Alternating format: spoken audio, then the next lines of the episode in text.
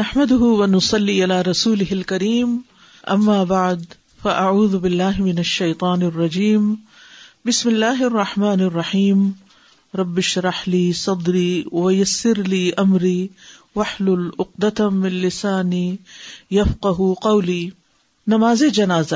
نماز جنازہ کی مشروعیت، نماز جنازہ تمام مردوں اور عورتوں کے لیے مشروع ہے. یعنی شریعت میں اس کی اجازت ہے کہ مردوں کے علاوہ عورتیں بھی نماز جنازہ پڑھ سکتی ہیں۔ یہ فرض کفایا ہے، جب ایک آدمی اسے ادا کرے گا تو یہ کافی ہو جائے گا۔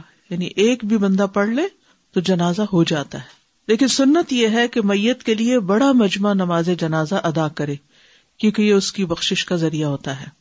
نماز جنازہ کی اہمیت، ابو حرارا رضی اللہ عنہ سے روایت ہے کہ رسول اللہ صلی اللہ علیہ وسلم نے فرمایا، مسلمان کے دوسرے مسلمان پر چھ حق ہیں۔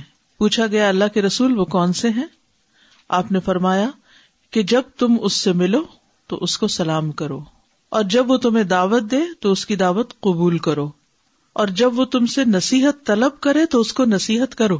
یعنی بازوقت لوگ آپ سے کہتے ہیں نا، ہمیں کوئی نصیحت کرے تو کرنی چاہیے۔ اور جب اسے چھینک آئے اور الحمد للہ کہے تو یرحم اللہ کہو، اور جب وہ بیمار ہو جائے تو اس کی عیادت کرو، اور جب وہ فوت ہو جائے تو اس کے پیچھے جنازے میں جاؤ۔ اور نبی صلی اللہ علیہ وسلم نے جنازے میں شرکت کا حکم بھی دیا ہے۔ حدیث میں آتا ہے کہ آپ نے ہمیں جنازوں کی اتباع کرنے کا حکم دیا۔ آپ نے فرمایا، بیماروں کی بیمار پرسی کیا کرو اور جنازوں کے پیچھے چلا کرو۔ ایسا کرنا تمہیں آخرت کی یاد دلائے گا۔ یعنی جب انسان دوسرے پر موت کے مراحل کو دیکھتا ہے، تو ساتھ ساتھ اسے اپنا آپ یاد آتا ہے، اپنی موت یاد آتی ہے۔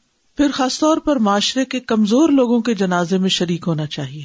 یعنی جو لوگ غریب ہوں، جو بہت مشہور نہ ہو کیونکہ جو لوگ ویسے بہت مشہور ہو جاتے ہیں، بہت پاپولر ہو جاتے ہیں، ہر دل عزیز ہوتے ہیں، تو کوئی نہ بھی کہے تو لوگ ان کے جنازے میں خود بخود شریک ہو جاتے ہیں یا شریک ہونا اپنی سعادت سمجھتے ہیں۔ لیکن ایسے لوگ کے جو کمزور ہوں، مجبور ہوں، ان کے جنازے میں بھی شریک ہونا چاہیے۔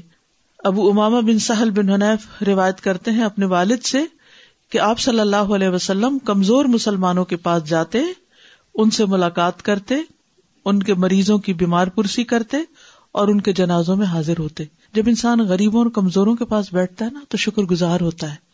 انسان کا دل نرم ہوتا ہے۔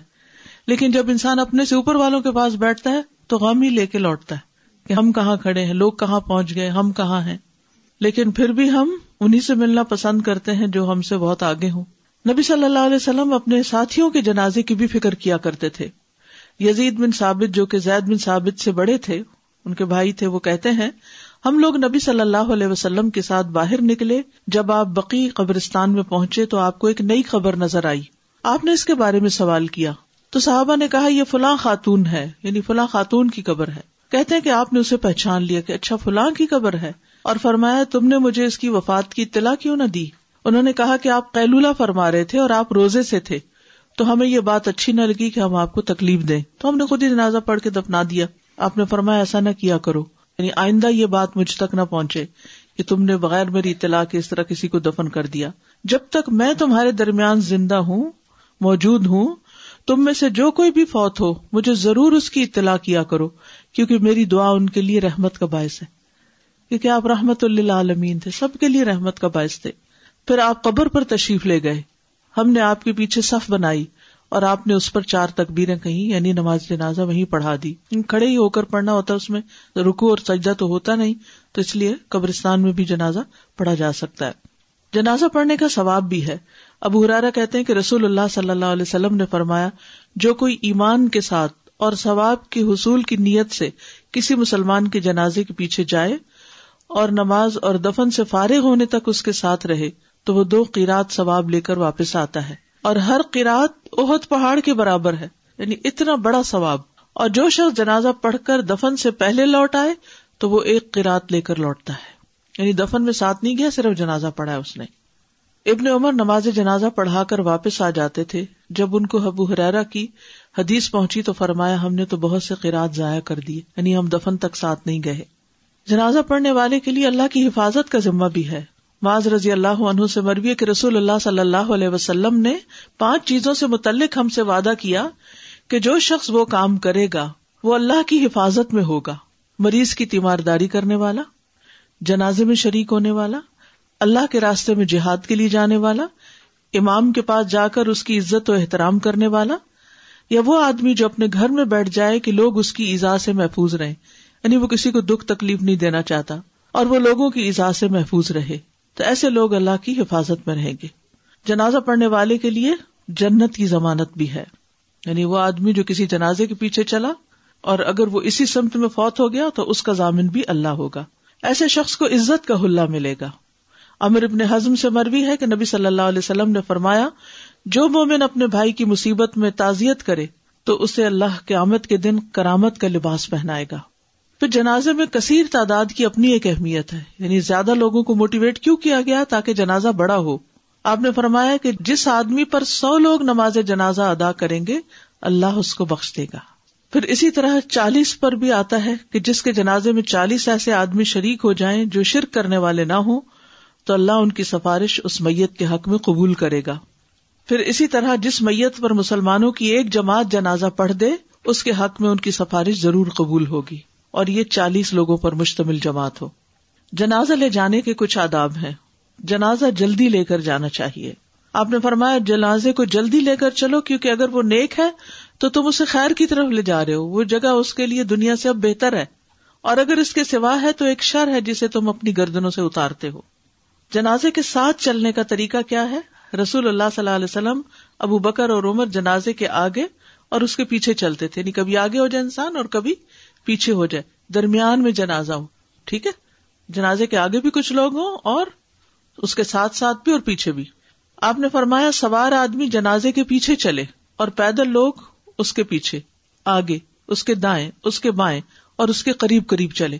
اسی لیے آپ نے دیکھا ہوگا کہ جنازے جو ہیں، وہ بیچ میں ہوتے ہیں اور ہر طرف ایک کراؤڈ ہوتا ہے جو چل رہا ہوتا ہے۔ حضرت علی کہتے کہ جنازے کے پیچھے چلنا، اس کے آگے چلنے سے اسی طرح افضل ہے جیسے فرض نماز با جماعت پڑھنے کی فضیلت اکیلے پڑھنے پر ہے۔ یعنی پیچھے جانا زیادہ بہتر ہے۔ عورتوں کو جنازے کے ساتھ جانے سے منع کیا گیا ہے۔ آپ نے عورتوں کو جنازے کے پیچھے جانے سے منع فرمایا اور فرمایا کہ ان کے لیے اس کام میں کوئی اجر نہیں۔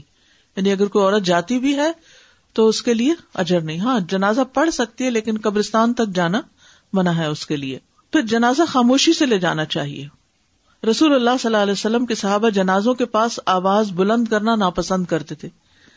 لیکن آج کل آپ دیکھیے کہ بعض کا جنازوں کو سیاسی جلوس بنا لیا جاتا ہے اور اس میں نعرے لگائے جاتے ہیں اور اس میں اونچی آواز سے کبھی ذکر کیے جاتے ہیں، کبھی کچھ اور، تو ایسی چیز منع کی گئی۔ کیونکہ وہ ایک حیبت ہوتی ہے نا، اور ایک خوف ہوتا ہے اور ایک سکینت اور ایک وقار ہونا چاہیے اس میں۔ جنازے کے احترام میں کھڑے ہو جانا چاہیے۔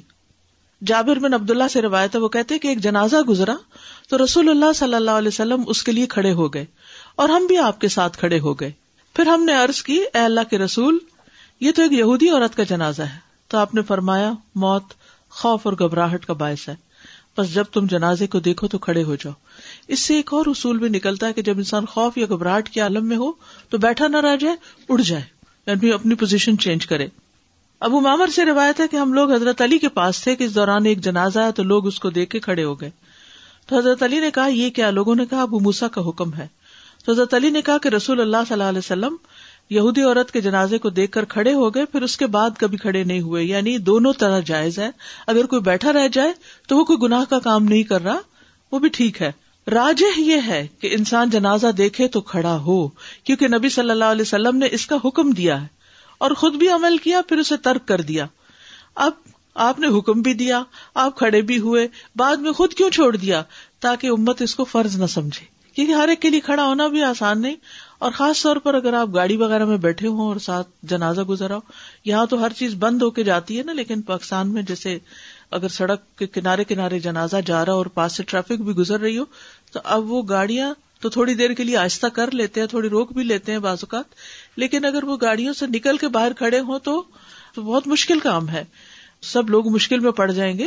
تو اس سے یہ پتا چلتا ہے کہ افضل ضرور ہے جہاں ممکن ہو کھڑا ہوا جائے اور جہاں پاسبل نہ ہو، وہاں انسان پریشان نہ ہو کہ میں نے کوئی گناہ کر لیا۔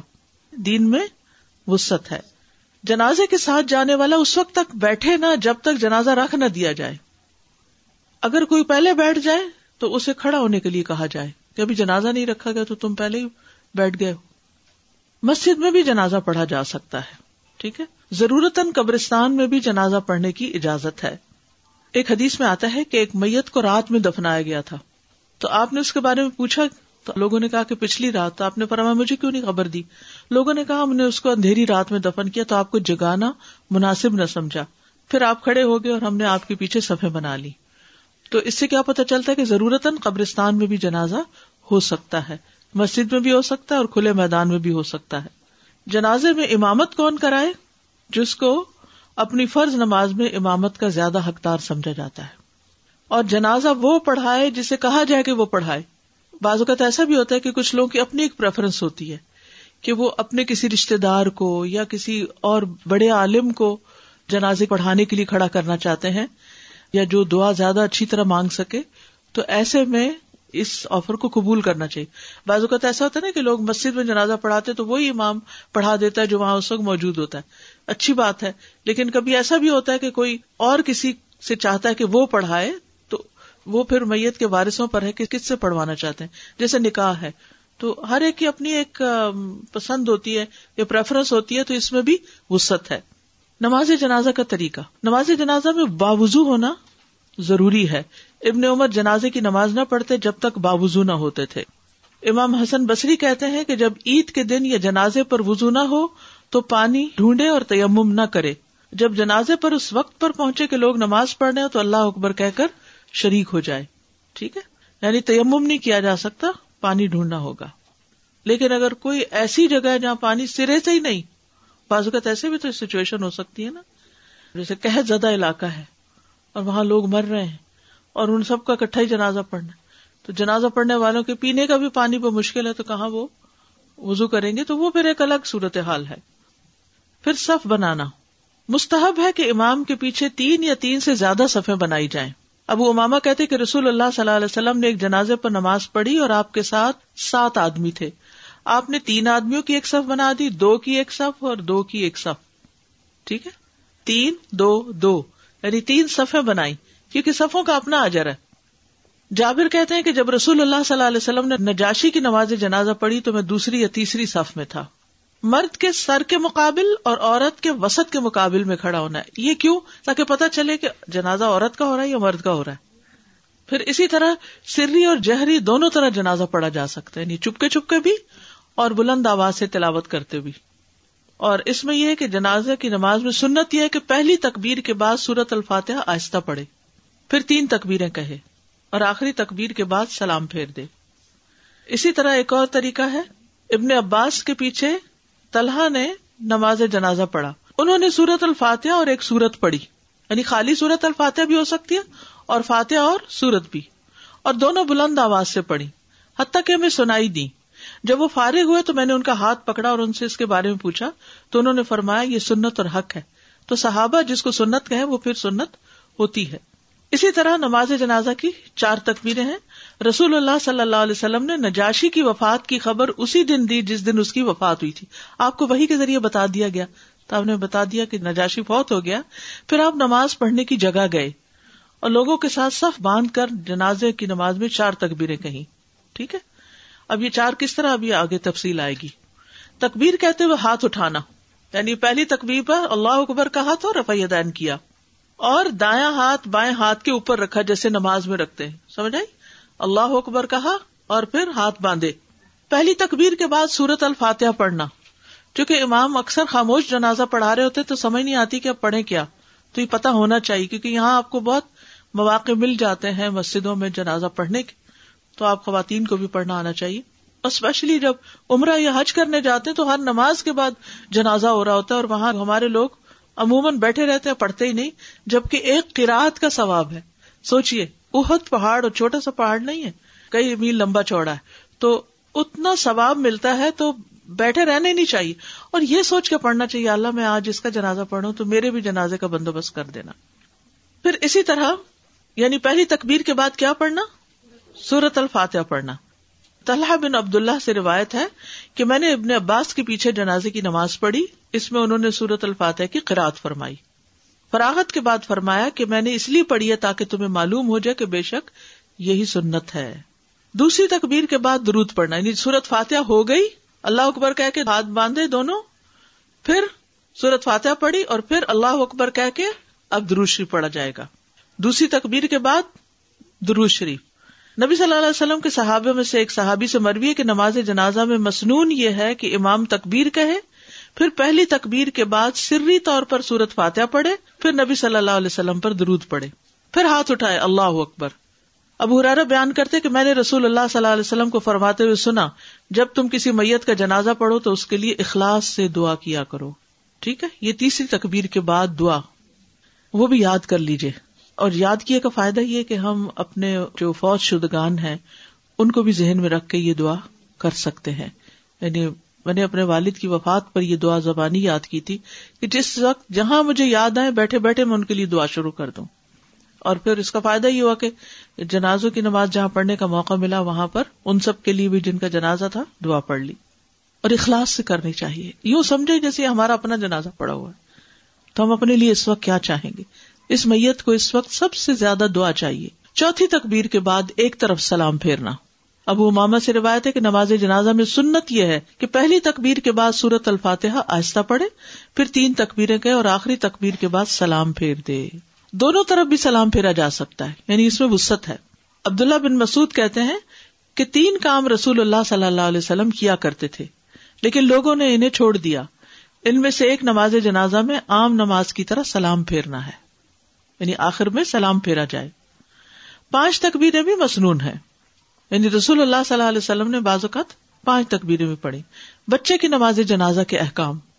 نابالغ بچے کی نماز جنازہ واجب نہیں، ٹھیک ہے؟ بچہ جب زندہ پیدا ہو تو اس کی نماز جنازہ پڑھنا مصنون ہے۔ نبی صلی اللہ علیہ وسلم سے نابالغ بچوں کی نماز جنازہ پڑھنا، نہ پڑھنا دونوں طرح سے ثابت ہے۔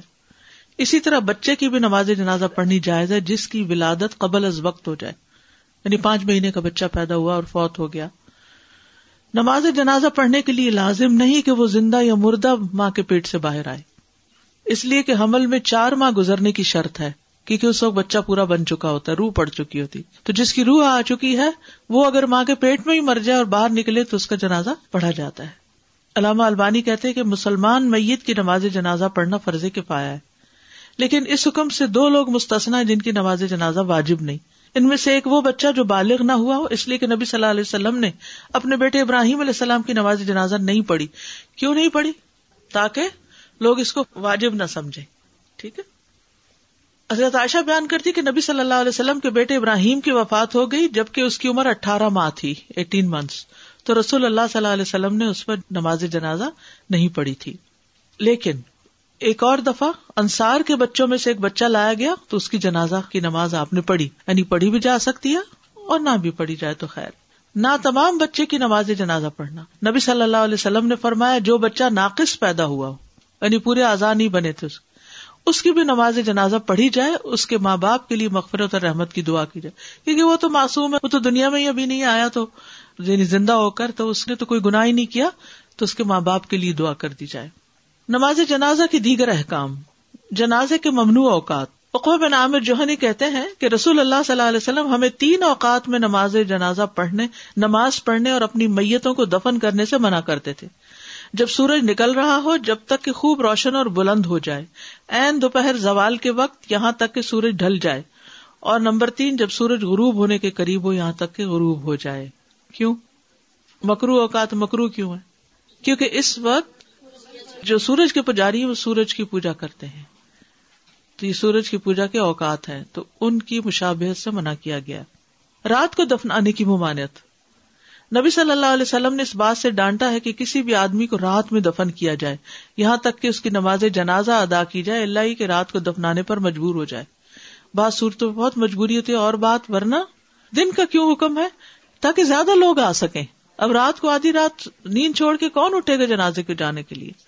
تو انتظار کیا جائے۔ یاد رکھیے شہید کی نماز جنازہ فرض نہیں۔ نبی صلی اللہ علیہ وسلم نے شہدائے عہد میں سے دو دو کو ایک چادر میں رکھ کے فرمایا کہ ان میں سے کس کو قرآن زیادہ یاد تھا۔ جب ان میں سے کسی کی طرف اشارہ کیا جاتا تو لہد میں آپ اسے آگے رکھتے اور فرماتے، قیامت کے دن میں ان کے متعلق گواہی دوں گا۔ پھر آپ انہیں اسی طرح خون لگے ہوئے غسل دیے بغیر دفن کرنے کا حکم دیتے اور ان پہ نماز جنازہ بھی نہ پڑھی گئی۔ ٹھیک ہے؟ یہاں ایک یعنی جو بات آپ نے کی کہ قرآن زیادہ یاد ہے تو اس کو آگے رکھا گیا۔ قرآن مجید میں آتا ہے وہ سابقون سابقون کل مقربون آگے جانے والے، آگے جانے والے ہیں۔ آگے جانے والے۔ کل مقربون یہی قیامت کے دن اللہ کے مقرب بندے ہیں۔ کون ہے وہ مسابقون جو نیکیوں میں آگے جائیں؟ جو ہر کام وقت پر کرے نماز پڑھنے کا وقت ہے تو اول وقت میں پڑھے کوئی صدقہ خیرات کی اپرچونٹی آئی ہے تو دوسروں سے پہلے کرنے کی کوشش کرے سبقت لے جائیں، افضلیت لے جائیں۔ اسی طرح دوسروں کے مقابلے میں قرآن زیادہ پڑھے ہوئے ہوں۔ تو دیکھیے ہم سب محنت کر رہے ہیں نا دنیا میں۔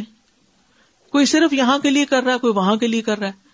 تو اگر ہم چاہتے ہیں کہ وہاں بھی ہم آگے والوں میں سے ہوں، تو پھر ہمیں اپنا کچھ وقت قرآن کے ساتھ ضرور گزارنا چاہیے اور اس کو یاد کرنے کی کوشش کرنی چاہیے۔ اب آپ کے لیے آ رہا ہے موقع ان شاء اللہ اس کورس کے بعد تدبر قرآن جنوری میں شروع ہوگا اور اس میں تیسواں پارا حفظ کرایا جائے گا۔ دونوں طرح کی اپرچونٹی جنہوں نے یاد کر کے بھلا دیا، وہ بھی پکا کر لیں۔ اور اس کے ساتھ اس کے ترجمہ اور تفسیر اور ترتیل اور یہ ساری چیزیں اور عربی کی ایک تفسیر بھی پڑھائی جائے گی تیسویں پارے کی۔ تو ایک اچھا مزید لرننگ کا موقع ہے۔ اور جنہوں نے یاد نہیں کیا، وہ یاد بھی کر سکتے ہیں، حفظ کر سکتے ہیں۔ اور جب ایک دفعہ حفظ کی عادت ہو جاتی ہے نا، شروع میں مشکل لگتا ہے۔ جب ایک دفعہ یاد کرنے کی عادت ہو جاتی ہے تو پھر آسان ہو جاتا ہے۔ ول آخرت خیر اللہ کا من اللہ تو زندگی میں کوئی چیز پکڑ لیجیے اور اس کے لیے اپنی زندگی وقف کر ڈالیے۔ یعنی دنیا کے اور سارے کاموں کے ساتھ ساتھ، گھر، بار اور سب کچھ، اگر اللہ نے کچھ بھی موقع دیا ہے تو اپنے وقت کو گنوائے نہ، آگے کی تیاری کرے۔ ادھر ادھر کی سوچوں میں مت لگے رہے۔ شہید کی خبر پہ جا کے جنازہ پڑھنا۔ اقبا بن عامر کہتے ہیں کہ نبی صلی اللہ علیہ وسلم ایک دن باہر تشریف لائے اور شہدائے عہد پر نماز پڑھی۔ وہ کب کے شہید ہو چکے اور دفنائے جا چکے، لیکن بعد میں بھی آپ نے پڑھی۔ جس طرح امباد پر نماز جنازہ پڑھی جاتی ہے۔ لیکن یاد رکھیے کہ مشرق کی نماز جنازہ نہیں پڑھی جائے گی، کافر کی نماز جنازہ نہیں پڑھی جائے گی۔ اسی طرح ایک سے زیادہ میتوں کی اکٹھی بھی نماز جنازہ ہو سکتی ہے۔ حرم میں آپ اس کا مشاہدہ کرتے ہیں، کئی کئی جنازے اکٹھے رکھے ہوئے ہوتے ہیں۔ شوہر کا اپنی بیوی کا جنازہ پڑھنا۔ حضرت عائشہ کہتے ہیں کہ نبی صلی اللہ علیہ وسلم نے ان سے فرمایا، اگر تم مجھ سے پہلے فوت ہو گئی، تو میں تمہیں خود غسل دوں گا، تمہیں کفن پہناؤں گا، پھر تمہاری نماز جنازہ پڑھوں گا اور تمہیں دفن کروں گا۔ اور ہمارے یہاں کیا کہتے ہیں؟ نکاح ٹوٹ گیا۔ اب تو نہ شکل دیکھ سکتے ہیں، نہ جنازہ، نہ کچھ، بات تو تعلق ہی نہیں، بس ایسے نکال دو گھر سے۔ کہاں سے یہ بات آ گئی؟ جب نبی صلی اللہ علیہ وسلم اپنی زوجہ محترمہ سے کہہ رہے ہیں تو پھر ہم کون ہے کہ اپنے پاس سے ایسی باتیں کریں؟ اسی طرح عورتوں کا نماز جنازہ پڑھنے کا جواز کس حدیث سے ملتا ہے؟ کوئی اور ہو سکتا ہے آپ کہیں کہ عورتوں کو بھی پڑھنے کی اجازت ہے، کوئی کہاں لکھا ہے؟ تو یہ دیکھیے، عبداللہ بن ابی طلحہ بیان کرتے ہیں کہ ابو طلحہ کا بیٹا عمیر فوت ہوا، تو ابو طلحہ نے رسول اللہ صلی اللہ علیہ وسلم کو بلا بھیجا۔ تو رسول اللہ صلی اللہ علیہ وسلم ان کے پاس تشریف لائے، چنانچہ ان کے گھر میں ہی عمیر کی نماز جنازہ ادا کی گئی۔ رسول اللہ صلی اللہ علیہ وسلم سب سے آگے کھڑے ہوئے۔ ابو طلحہ آپ کے پیچھے، ام سلیم جو ان کی بیوی تھی، ابو طلحہ کے پیچھے۔ ان تینوں کے علاوہ ان کے ساتھ کوئی اور نہ تھا۔ شاید نابالغ بچے تھے، اس لیے اس کا بہت اہتمام نہیں کیا گیا کہ جنازہ مسجد نہیں لے جایا گیا، بہت سے لوگوں کو نہیں بلایا گیا۔ لیکن یہاں پر آپ دیکھیے کہ کس طرح ام سلیم بھی جنازے میں اپنے بیٹے کی شریک ہوتی ہیں اور گھر میں ہی جنازہ کر دیا جاتا ہے۔ ٹھیک ہے؟ غائبانہ نماز جنازہ پڑھنے کا جواز۔ اور اس میں یہ بھی ہے کہ بعض اوقات کئی اسباب ہو جاتے ہیں موسم کی وجہ سے، بعض اوقات ہڑتالوں کی وجہ سے، بعض اوقات کسی اور کرفیو کی وجہ سے لوگ نکل ہی نہیں سکتے۔ تو ایسی صورت میں ہو سکتا ہے کہ صرف امام صاحب ہی ہوں جنازے پر۔ تو جنازہ تو ہو جائے گا اگر وہ اکیلے بھی ہوئے۔ اور اگر ان کے ساتھ کوئی دو بچیاں یا کوئی عورتیں بھی تو جنازہ ہو جائے گا۔ کیونکہ میت کا یہ حق ہے اور اس کا حکم دیا گیا۔ اور جج بھی نہیں کریں گے کہ اس کے جنازے میں کوئی تھا ہی نہیں، چالیس نہیں تھے، اتنے نہیں تھے ایسا اور ویسا۔ ہمیں کیا پتا؟ کسی کے حالات تو اللہ ہی بہتر جانتا ہے۔ ٹھیک ہے نا؟ غائبانہ نماز جنازہ پڑھنے کا جواز۔ ابو رارا کہتے کہ جس دن حبشہ کے بادشاہ نجاشی کی وفات ہوئی، تو اسی روز رسول اللہ صلی اللہ علیہ وسلم نے ہمیں اس کے فوت ہونے کی خبر سنائی۔ صحابہ کے ہمراہ ہم نماز کی جگہ پر گئے، صف بندی کی اور اس کی نماز جنازہ میں آپ نے چار تکبیریں کہیں۔ اس کی شرائط کیا ہے غائبانہ پڑھنے کی؟ ٹھیک ہے؟ ایک کال یہ ہے کہ اس کی غائبانہ ہوگی جس کی جنازے کی نماز ادا نہ ہوئی ہو، کیونکہ نجاشی کی کوئی پڑھنے والا نہیں تھا تو آپ نے دور سے ہی پڑھ دی۔ دوسرا کال یہ ہے کہ اس شخص کی غائبانہ نماز جنازہ ادا کی جائے جس شخص کا مسلمانوں کو کوئی فائدہ اور منفت تھی، کیونکہ نجاشی نے مسلمانوں کو بہت فائدہ پہنچایا تھا۔ تو اسی طرح جو لوگ امت کو بہت فائدہ پہنچائے تو پھر ان کا حق ہے امت پر کہ وہ ان کو دعاؤں میں یاد رکھے۔ تو اسی لیے آپ نے دیکھا ہوگا کہ جب میں نے عقیدہ واسطیہ پڑھایا تھا، اس میں امام ابن تیمیہ کے حالات جب پڑھائے تو اس میں بتایا تھا کہ ان کا جنازہ چین میں بھی پڑھا گیا تھا اور کہا گیا تھا کہ ترجمان القرآن کی وفات ہو گئی ہے۔ تو یعنی ہر ہر علاقے میں لوگوں نے جنازے پڑے تھے کیونکہ ان کی کتابوں اور ان کے علم سے لوگوں کو فیض پہنچا۔ مثلاً عالم دین جس کے علم سے لوگ فائدہ حاصل کرتے رہے اور کوئی تاجر جس کے مال سے مسلمانوں کو فائدہ ہوا، یا پھر اللہ کی راہ میں جہاد کرنے والا مجاہد جس کے جہاد سے لوگوں اور اسلام کو فائدہ ہوا اور اسی طرح کے دوسرے افراد جنہوں نے امت کو کوئی فائدہ دیا ہو۔ تو اس سے پتہ چلتا ہے کہ فائدہ مند ہونا اپنے لیے فائدہ مند ہے۔ کس قدر فائدہ مند ہے؟ آپ دوسروں کو فائدہ پہنچائیں تو وہ فائدہ آپ کو لوٹ کر آئے گا۔ کبھی بخل سے کام نہ لیا کریں، کسی کی بھی مدد کرنے میں، کسی کی خدمت کرنے میں، کسی کے کام آنے میں۔ میں کیوں کروں؟ میں ہی کیوں؟ یہ تو کبھی کرتا نہیں۔ اس نے تو میرے ساتھ آج تک کوئی بھلائی نہیں کی، میں کیوں کروں؟ نہیں۔ اللہ نے آپ کو چنا ہے کہ آپ کریں، اس کو نہیں توفیق ملی۔ آپ کو مل رہی ہے، آپ کے سامنے اپرچونٹی آئی ہے۔ پہنچا دے فائدہ، یہ پلٹ کے آپ کی طرف لازم آئے گا۔ یہ ہو نہیں سکتا کہ آپ دوسرے کو فائدہ دیں اور آپ کو فائدہ نہ ملے۔ بخل بہت بری بلا ہے۔ دلوں کی تنگی انسان کے لیے نقصان دہ ہے۔ لیکن ہم احدرت الانفس الشح، بار بار ہمارے دل بھینچنا شروع ہو جاتے بار بار دل تنگ ہونے لگتے ہیں۔ تو جو نفع دیتا ہے، وہ اما ما ينفع الناس فيمكث في الارض۔ وہ زمین میں بقا حاصل کرتا ہے۔ وہ ٹہر جاتا ہے۔ اس کو ثبات اور استقامت نصیب ہوتی ہے۔ نیکیاں کرنے سے ہی نیکیوں کے دروازے کھلتے ہیں۔ بیٹھ رہنے سے نہیں۔ اس کو بھی فائدہ دے جو آپ کو فائدہ دیتا، اور اس کو بھی دے جو آپ کو کوئی فائدہ نہیں دیتا۔ بے لوس ہو کر فائدہ پہنچائے۔ اور ہمیشہ سوچا کرے کہ میں تو اللہ کے لیے کر رہا ہوں۔ اور میرا یہ عمل اللہ کی خاطر ہے، اس کا ادر مجھے اللہ دے گا۔ کیسے اللہ محروم کرے گا؟ نہیں کرے گا۔ وہ تو سب سے زیادہ قدردان ہے۔ پھر یہ ہے کہ میت کے لیے دعائیں کریں۔ میت کو سب سے زیادہ استغفار کی ضرورت ہوتی ہے۔ جب نبی صلی اللہ علیہ وسلم میت کو دفن کر کے فارغ ہوتے تو قبر پہ رکتے اور فرماتے، اپنے بھائی کے لیے استغفار کرو۔ دفنانے سے پہلے بھی جنازے میں استغفار اور دفنانے کے بعد بھی۔ اولاد کی دعا سے میت کو فائدہ ہوتا ہے۔ اولاد کی دعا میت کے درجات کی بلندی کا باعث ہے۔ رسول اللہ صلی اللہ علیہ وسلم نے فرمایا، بے شک اللہ جنت میں نیک آدمی کا درجہ بلند فرمائیں گے۔ تو وہ آدمی کہے گا یار اب یہ مجھے کیسے حاصل ہوا؟ اللہ فرمائے گا، تیرے بیٹے کا تیرے لیے استغفار کرنے کی وجہ سے۔ تو اپنے فوج شدہ ماں باپ کے لیے خوب خوب دعائیں کیا کریں۔ ان کو بھولا نہ کریں۔ پھر اسی طرح خبر سنتے ہی نکلنے والے الفاظ یعنی یعنی منہ سے نکلنے والے کیا الفاظ ہونے چاہیے کسی کی ڈیتھ کی خبر سنے انا اللہ و انا راجون حضرت ام سلمہ نے پڑھا تھا نا اللہ جرنی فی مصیبتی و اخلف لی خیرم منا تو اللہ تعالیٰ نے ان کو بہتر نعمل بدل عطا کیا تھا۔ اور پھر زبان سے وہ کلمات ہی نکالیں جو اللہ کو راضی کرنے والے ہوں۔ شکوے شکایتیں اور اللہ سے ناراضگی کی بات ہرگز نہ کریں۔ کیونکہ کسی کا زندہ رہنا اور کسی کا فوت ہونا اللہ ہی کے حکم سے ہے۔ یح یہ وہی امید وہی زندگی دیتا ہے، وہی موت دیتا ہے۔ اس لیے کبھی بھی ناراض نہ ہو اللہ سے۔ اللہ نے ہر ایک کی زندگی اس کے ماں کے پیٹ میں اس کی لکھ دی۔ وہ فرشتہ بھیجتا ہے اور وہ لکھ دیتا ہے۔ تو اس لیے ہم کسی کی زندگی بڑھا نہیں سکتے۔ اور ہمیں نہیں معلوم کہ کس کا کب دنیا سے جانا اس کے حق میں بہتر ہے۔ ہم سیلفش ہوتے ہیں، اپنے حق میں سوچتے ہیں کہ اس کا جانے سے ہمیں دکھ ہو رہا ہے، یا اس کے جانے سے ہماری زندگی میں کمی آ رہی ہے۔ وہ تو ہے، لیکن کیا پتا اس کے لیے کتنی خیر و بلائی کی بات ہو۔ اور پھر بخش کی دعا کرنا۔ یہ مختلف دعائیں ہیں۔ اللہ مغفر لحینا و میتنا۔ پڑھیے۔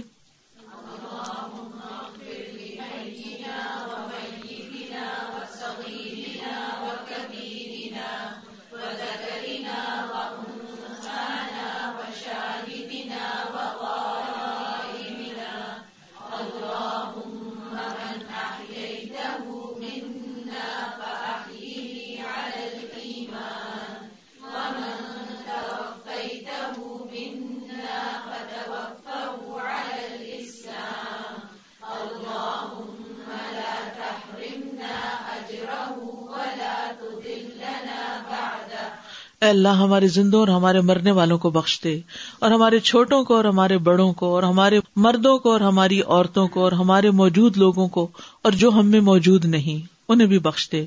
اے اللہ، ہم میں سے جسے تو زندہ رکھے، تو اسے ایمان کے ساتھ زندہ رکھ، اور ہم میں سے جسے تو موت دے، اسے اسلام پر موت دے۔ اے اللہ، ہمیں اس مرنے والے کے اجر سے محروم نہ رکھ جو ہم نے اس پر صبر کیا ہے۔ ٹھیک ہے؟ یعنی اس کا مطلب کیا؟ مرنے والے کے اجر سے محروم نہ رکھ۔ یعنی اس کے مرنے پر جو ہم نے صبر کیا، اس کا ہمیں اجر عطا کر۔ اور اس کے بعد ہمیں گمراہ نہ کر دینا۔ کیونکہ بعض اوقات کچھ لوگوں کی جو جدائی ہوتی ہے، وہ انسان کو منزل بلا دیتی ہے، اتنا غم ہوتا ہے۔ اور انسان سیدھے رستے سے ہٹ جاتا ہے، اچھے اچھے کام چھوڑ دیتا ہے، کبھی بٹک جاتا ہے۔ پھر بچے کی میت کی بخش کی دعا جو ہے، حسن بصری کہتے ہیں بچے کی نماز جنازہ میں پہلے صورت الفاتحہ پڑھی جائے، پھر کہا جائے اللہ فرتن و سلفن و اجرن یا اللہ، اس بچے کو ہمارے لیے ہم سے پہلے آگے جا کر انتظام کرنے والا بنا دے اور اجر کا باعث بنا دے۔ یعنی کہ بچہ بخش کا ذریعہ ہو ہمارے۔ اولاد، نعمت اگر اس کی اچھی تربیت کی جائے، پہلے فوت ہو جائے یا بعد میں فوت ہو جائے، دونوں صورتوں میں اجر ہے ان شاء اللہ جی السلام علیکم استاذہ۔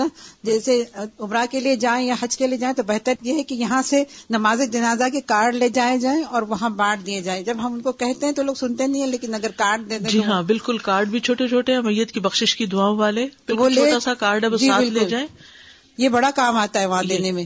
اور اس کے علاوہ جو الحمد للہ کئی سالوں کی تحقیق کے بعد میں نے وہ کتاب لکھی ہے نا عمرہ تیاری اور طریقہ۔ اس کتاب میں بھی ڈال دی ہیں جنازے کی دعائیں اور جنازے کا طریقہ۔ مجھے ہمیشہ یہ ہوتا تھا کہ وہاں جا کر انسان خود بھی بھول جاتا ہے کہ کیا کیا کرنا ہے۔ پہلی رقط میں کیا تھا، دوسری میں کیا۔ تو وہ تازہ ہو جاتا ہے اگر اس کو ساتھ پڑھ لیا جائے۔ جو ہم میت کے لیے استغفار کرتے ہیں مطلب اگر مرنے والا برا تھا بہت یا جو کچھ بھی، تو یہ تو صرف ایک دعا ہے۔ مطلب اس سے اس کو کتنا فائدہ ہوگا اگر وہ نہیں اچھا تھا یا ہو سکتا ہے کہ اس کی کوئی ایک ایسی اچھائی ہو جو ہمیں نہ پتا ہو، اس کے ایمان کا اندر یا کچھ۔ تو سارے فیصلے اللہ کے ہاتھ میں ہیں اور اللہ جس کو چاہے بخش دے۔ تو ہمیں دعا کرتے رہنا چاہیے۔ وہ اچھا ہو کہ نہ، ہمیں دعا کرتے رہنا چاہیے۔ اگر وہ دعا اس کے حق میں قبول نہ ہوئی تو پلٹ کے واپس ہمارے حق میں قبول ہو جائے گی۔ ہمیں فائدہ ہوگا اس کا۔ کیونکہ جو کسی مسلمان کے لیے دعا کرتا ہے تو کیا ہوتا ہے؟ فرشتہ اس کے لیے دعا کرتا ہے کہ اللہ اس کے لیے بھی یہی ہو۔ جی یہ نان مسلم کے فیونرل کے لیے کیا ہے؟ اس میں فیونرل میں آپ ساتھ جا سکتے ہیں اگر آپ کے ان کے ساتھ تعلقات ہیں لیکن اس میں ان کا تو پراپر جنازہ ہوتا ہی نہیں ہے یعنی جس طرح ہمارا ایک مصنون طریقہ ہے جنازے کا تو دعا نہیں۔ آپ ان کا فیونرل اٹینڈ کر سکتے ہیں۔ بعض اوقات بہت قریبی تعلقات ہوتے ہیں اور جانے میں کوئی حرج نہیں ہے صرف یہ ہے کہ دعا نہیں ہے۔ السلام علیکم جی۔ انڈیا میں ہم دیکھتے ہیں کہ لوگ ہیں نا جب جنازے کے ساتھ چلتے ہیں تو زور زور سے کلمہ پڑھتے ہیں۔ دیکھیے ابھی کیا پڑھا؟ جی تو یہ صحیح نہیں ہے۔ صحیح نہیں ہے۔ کوئی سنت سے ثابت نہیں ہے۔ ایک سکھ کی میت میں اور ایک کرسچن کی اور ایک ہندو کی میت میں شریک ہونے کا موقع ملا۔ ہندو کی میت کے دوران میں نے اس کو دیکھا جو ان کے وہ ہوتے ہیں پنڈت۔ وہ اس نے باقاعدہ وہی چیزیں جو ایک ہمارے ہاں طریقہ ہے اس نے اپنی ہندی میں کچھ اس میں پڑھی۔ وہ میں نے سنی۔ اچھا گورو میں جو کرسچن تھی اس کے تو خالی یہ تھا کہ لوگ لائن بنا کے اس کے جنازے کے آگے سے گزرتے رہے وہ میں بھی گزری۔ اور اسی طریقے سے سکھ میں بھی وہ سجی بھی میت سامنے تھی اور کچھ پڑھا جا رہا تھا۔ وہ سمجھ میں تو نہیں میرے آیا ان کے کتاب سے جو پڑھتے ہیں وہ۔ لیکن خلش رہی کہ یہ غلط کام ہو گیا مجھ سے۔ لیکن چونکہ جاب میں تھی ساتھی تھے تو جانا ضروری ٹھیک ہے۔ دکھ کا موقع ایسا ہوتا ہے جس میں دوسرے کو ایک ہمدردی اور ایک ان کا ساتھ دینا اور شاید ان کے دین کی طرف آنے کا باعث ہو وہ ایک اچھا موقع ہے دعوی کا آپ بتا سکتے کہ ہمارے یہاں یہ کیا جاتا ہے کیونکہ اس وقت لوگ سنتے بھی ہیں کہ اچھا آپ لوگ کیسے کرتے ہیں؟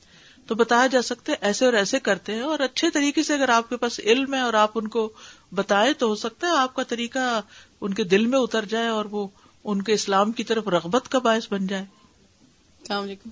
وعلیکم بھی آپ نے بتایا کہ جب نماز جنازہ پڑھتے ہیں مرد بھی نماز جنازہ پڑھتے ہیں تو ایک کا رات کا ملتا ہے اور جب وہ اس کے ساتھ جاتے ہیں تو دو کا ملتا ہے۔ عورتوں کے لیے ہے کہ وہ صرف نماز پڑھیں جائیں نہ تو عورتوں کو تو پھر ایک ہی کرات کا وہ کراط کہیں اور سے کما لیں۔ اللہ کے حکم کی پابندی جو ہے یہی بڑے کراط ہیں۔ نافرمانی کر کے جس کام میں کوئی اجر نہیں استاذہ یہ جماعت سے ہی پڑھنی ضروری ہے نماز جنازہ؟ جی جماعت ہی ہوتی ہے اس کی۔ اچھا لیکن جیسے ابھی اسنا میں ہوا تھا کسی کا جنازہ تو ایک دوست کی شرکت کرنے کا اس میں اتفاق ہوا تو وہ کہنے لگیں کہ ہم جنازہ پڑھنے کے لیے ہی وہاں گئے تھے لیکن اتنی ٹریفک اور اتنی پارکنگ میں اتنا ٹائم لگ گیا کہ جب وہ وہاں پہنچی ہیں اندر جس ایریا میں نماز پڑھنی تھی ان کو تو مطلب امام نماز ختم کر چکے تھے۔ اوکے۔ تو وہ یہ کہتی کہ پھر میں نے خود ہی جیسے نا جنازے کی نماز پڑھ لی۔ تو وہ دعا ہو گئی بس نماز تو کٹھی ہوتی ہے۔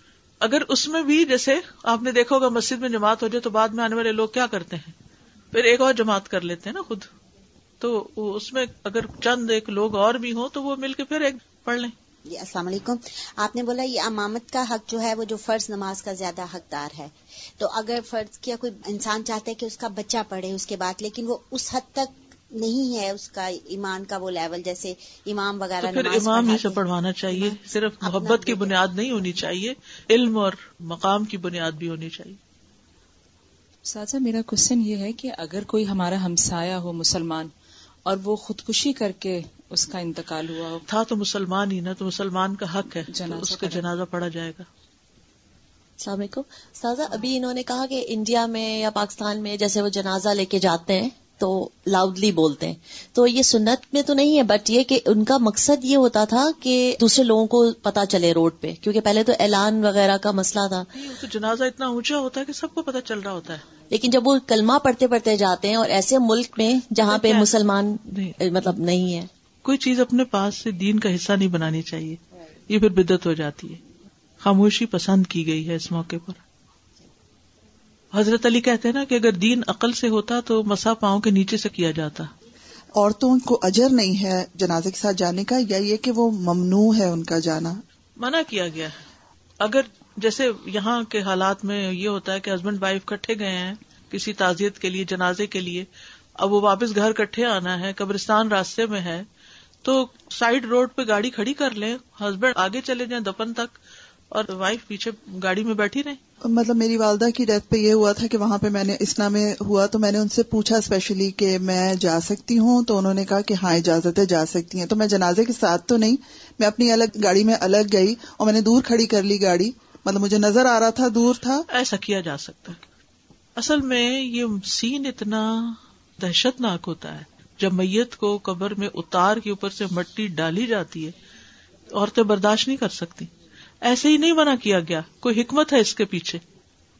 استاذہ، یہاں کینیڈا میں جب ایک بچے کی میت پہ ہم گئے تھے اور ونٹر تھی، تو ایک سوچیں آپ کے پہلے تو ایک پائل پورا برف کا ہٹا، پھر زمین کا ہٹا اور پھر زمین میں بھی کرین کو لے کے نیچے تک گئے اور پھر اس کی ڈیڈ باڈی کو نیچے تک اتارا، کیونکہ ان کے یہاں رول ہمارے یہاں کینیڈا میں یہ ہے کہ تاکہ کوئی بھی قسم کا جو مرنے کے بعد جو بلڈ وغیرہ ہے اور جو کیمیکلز جو نکلتے ہیں مرنے کے بعد وہ سارا کچھ ڈیفیوز ہو جائے ان سائڈ دا ارتھ تو وہ یہ تھا کہ اتنا ڈیپ تھا کہ آئی کوڈنٹ سی دیٹ کہ بچہ واز ایٹ ایئر اولڈ جس کی وہ تھی جنازہ تھا تو آئی واز تھنکنگ کتنا نیچے جا رہے ہیں کہ کرین پہنچا رہی ہے اسے۔ It was very difficult for عورت اس لیے بہت بڑی حکمت ہے یہ جی. کہ عورتیں نہ جائیں۔ السلام علیکم استاد میرے بیٹے کی ڈیتھ ہوئی تھی لاسٹ فروری میں، تو اتنا طوفان، آندھی اور برف تھی۔ تو جب میں گئی تو میرے سے ٹھہرا نہیں جا رہا تھا، تو میرے ہسبینڈ نے مجھے اجازت دی کہ تم دیکھ لو کہ کس طرف اس کا منہ کریں گے۔ تو تم دیکھ کے واپس آ جاؤ۔ تو میں دیکھا جا کے، ابھی بھی جا کے میں جیسے کہ اس کا سر کس طرف تھا، مجھے پتا تھا۔ تو جا کے ابھی بھی میں جاتی ہوں، جا کے دعا کرتی ہوں۔ تو مجھے پتا ہے کہ ایسے مطلب ٹانگیں اس کی ادھر تھی اور سیر اس طرف تھا۔ لیکن وہ اتنے نیچے گیا نا میں بالکل جو ہے نا مجھے بہت پکڑ کے مشکل سے اندر لایا انہوں نے۔ اس طرح جس طرح انہوں نے بتایا ہے۔ تو ابھی جب میں جاتی ہوں تو وہاں کھڑے ہو کے بس دعا کرتی ہوں۔ تو یہ ہے کہ بڑا مشکل ہے عورتوں کے لیے۔ اصل میں بار بار جانے سے بھی منع کیا گیا کیونکہ اس طرح انسان غم نہیں بھولتا۔ اور غم نہ بھولنے کی وجہ سے اس کی عبادات میں خلل اس کے باقی فرائض کی ادائیگی میں خلل۔ یعنی اپنی روز مرہ زندگی جس میں ہمیں اپنے لیے بھی بہت کچھ کرنا انسان کر نہیں پاتا۔ تو جو اللہ نے حد رکھ دیا نا، وہ حد پہ رک جائیں۔ کوئی چیز اس کے بعد کچھ بھی، نہ ہماری خواہش، نہ ہماری عقل، نہ لوگوں کی باتیں نتنگ بس میرے رب نے مجھے یہاں روکا ہے، مجھے ادھر ہی رکنا ہے۔